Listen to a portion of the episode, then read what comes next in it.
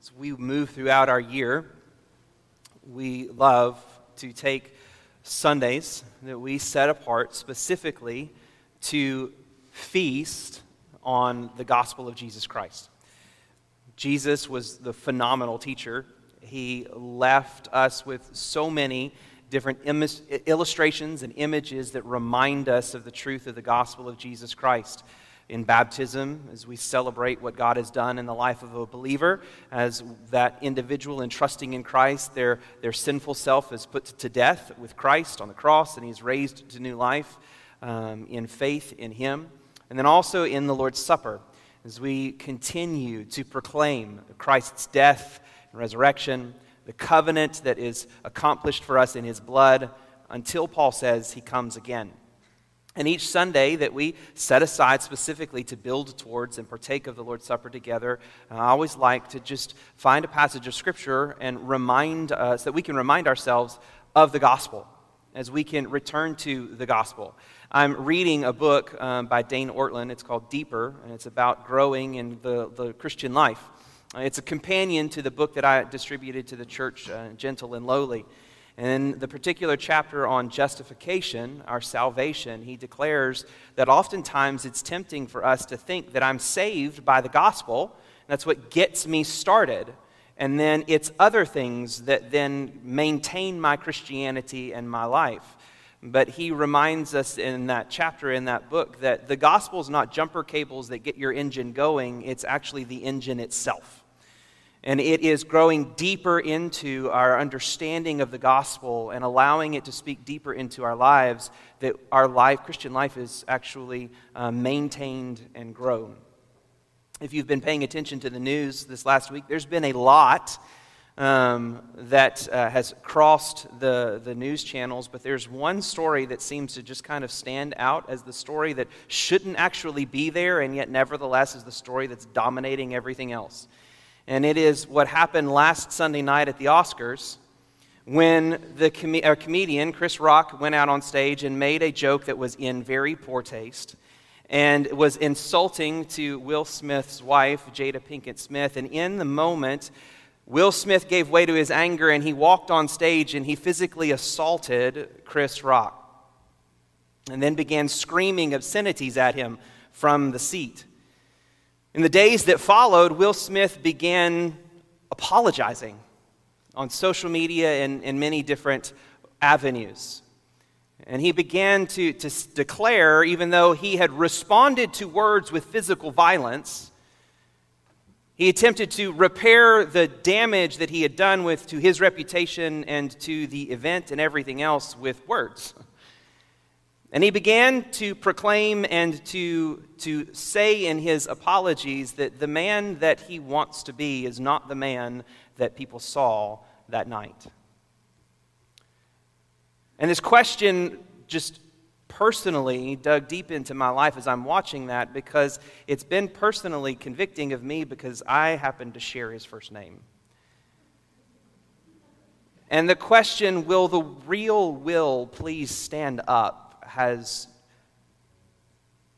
resonated deep in my mind and my heart all week long.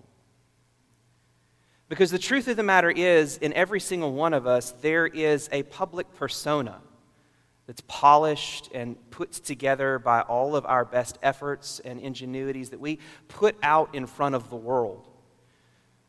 And then there's this private person that we are when no one else is looking. And most often, there is a gap between that public persona and that private person. The person we really are and the person that we want to be. The person that honestly we think we are. I was reminded by uh, my friend and brother in Christ, Brother Larry Robertson from over at Hilldale. A group of pastors got together this morning, or this past week, to pray for our city and revival. It was about 40 different pastors that made an hour-long trip to a chapel up in Kentucky to pray for our city and for revival to come. And in that time, Pastor Robertson led a prayer and repentance, and he reminded each and every one of us that even though there's that public persona and then there's the private person that we think we are, in reality, there's the real person underneath it all that only God knows that we are. But we all struggle with the reality that there is that gap between who we are and who we want to be. And when that gap is exposed,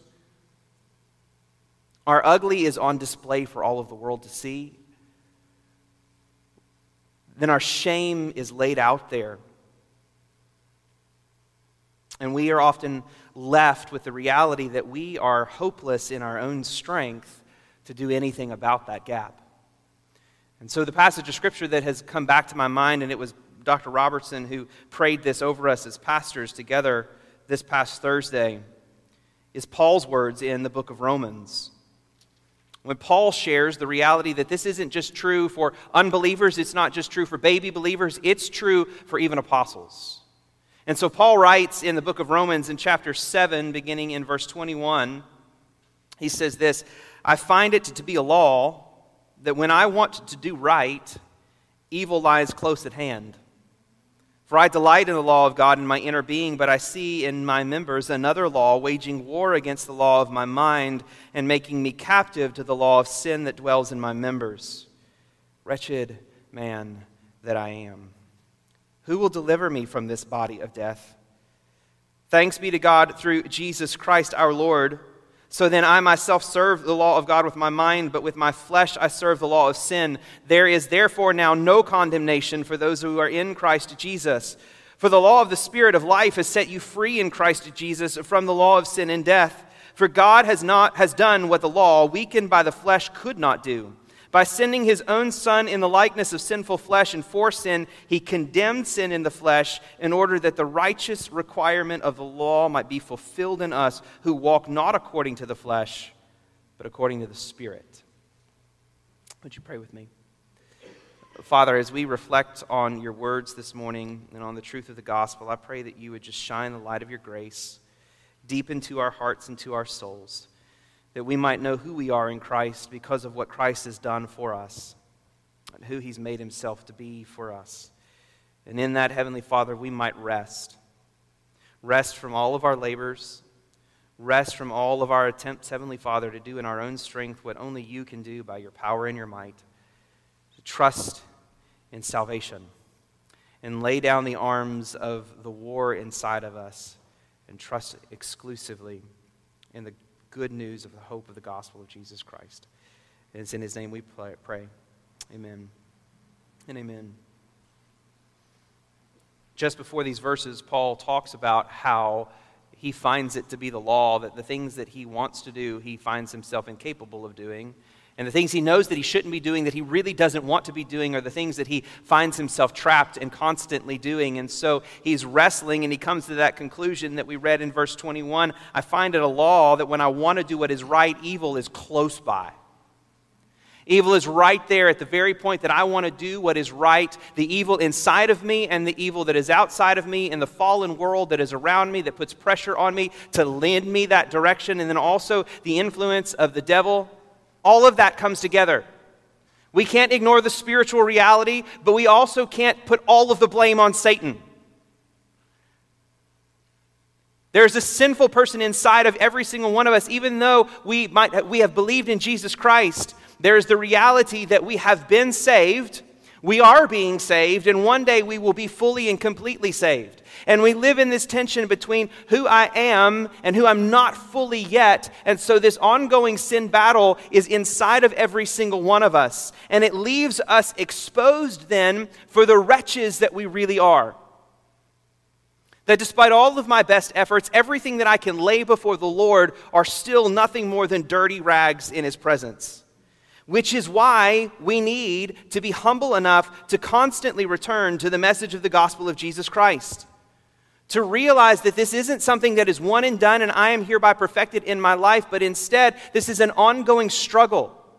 And that the Bible calls me to persevere to the end. And it's the ones who persevere to the end who are saved, who hear the message of the gospel, who believe the message of the gospel, who hold fast to who Jesus Christ is throughout their life. And we constantly come back because repentance isn't merely the way into the Christian life, it's the way of the Christian life. Because again and again throughout my life, I'm going to learn that my sin goes far deeper than it could ever, that I ever initially understood it to, to be. Even at the most basic level, as we've been studying through the Ten Commandments, we oftentimes come to the Ten Commandments and think that the Ten Commandments are all about managing my behavior.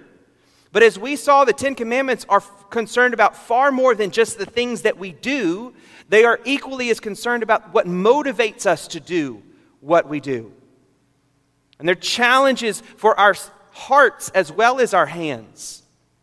And we realize that sin, with every layer of the onion that I pull back, there's just more onion and more onion.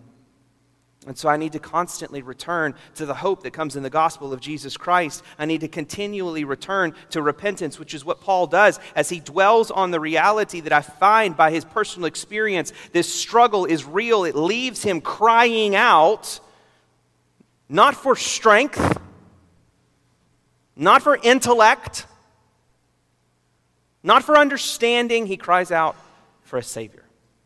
Wretched man that I am, who will save me from this body of death? And he, in that, immediately turns to Jesus Christ. And the declaration that there is something greater than even the law of sin and death, something greater than the law outside of him. There is a new message, a new word, which is a word that is accomplished as grace in our hearts by the gospel of Jesus Christ. So, despite the voice of condemnation that calls Pete, or Paul wretched, there's a greater voice that says there is no condemnation that rises up in his heart and rises up in our hearts as we remind ourselves and return again and again to the truth of the gospel of Jesus Christ. That because of what Jesus has done, that has overcome what we could never do, that he has set us free chapter 8, verse 2, from the law of sin and death, because he has done what the law weakened by our flesh could never do. Jesus came in the likeness of man. He lived a life of perfection, of perfect obedience and devotion, of integrity, so that there was never a period in Christ's life where there was ever a gap between his public persona and his private persona but he lived with complete and total and perfect integrity in the way that he loved others, in the way that he loved the Lord, in the way that he lived. And yet, despite his perfection, he chose to not only become like us in putting on flesh, but become like us in taking our place as he hung on the cross and receiving the punishment that we deserve because of the reality of sin in our lives. And he endured on that cross the judgment for your sin and my sin. And he endured the greatest punishment of sin, which is not merely the physical death that he endured from there, but the wrath of God for sin. As God laid it all on Christ on the cross. And yet, because of his perfection, because of his perfect integrity, and because of God's grace, God raised him from the dead, vindicating him as perfect and righteous and spotless and unworthy of death and unworthy of that punishment. Declaring him to be righteous. And then making that righteousness that is Christ's available to all those who would trust in Christ that we might be clothed in his righteousness, so that when God declares Jesus is righteous, there's no condemnation for my son. That same promise and declaration is true for all of those who are in him, who have trusted in Christ, who've turned from their own attempts to deal with the war that is waged inside of our inner beings, that wrestles against sin, and instead trusts completely and fully in Jesus Christ and because what, if, what he has done. And now, because of that, because of what he has done and what he, the victory that he has given to each and every one of us in the war that is waged inside of our hearts, we can wage that war in his strength, not with more of me, not with external man centered adjustments to, and modifications to my behavior, or even with mere words of regret and sorrow, but I can instead know that I am now filled with, covered by his righteousness, and filled with his spirit, such that his person lives inside of me, and I am now free to walk not according to the flesh, but according to the spirit who lives inside of me.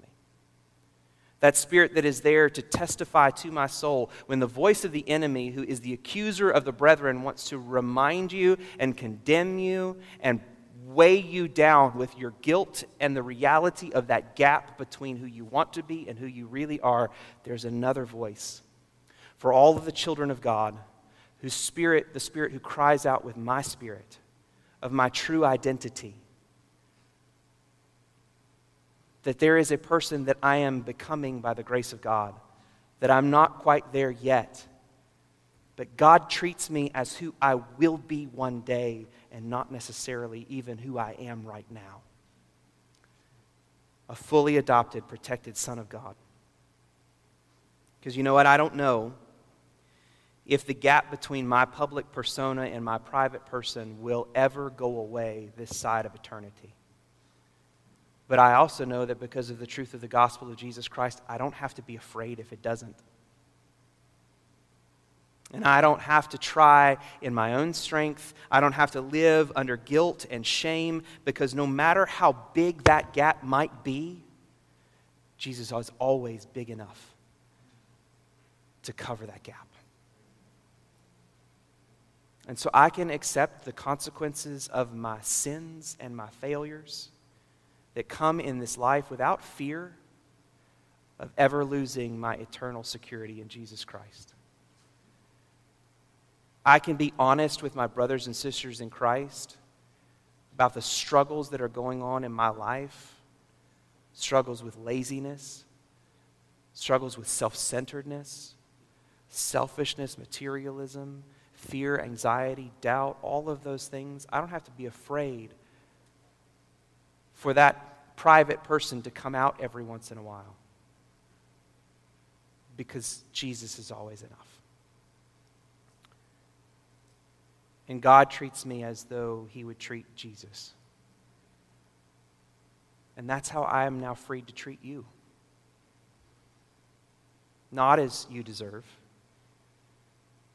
but as God has treated me, I'm free to treat you in love and forgiveness. But I'm only free to do that when I'm anchored in and remembered, remembering every moment of every day the truth of the gospel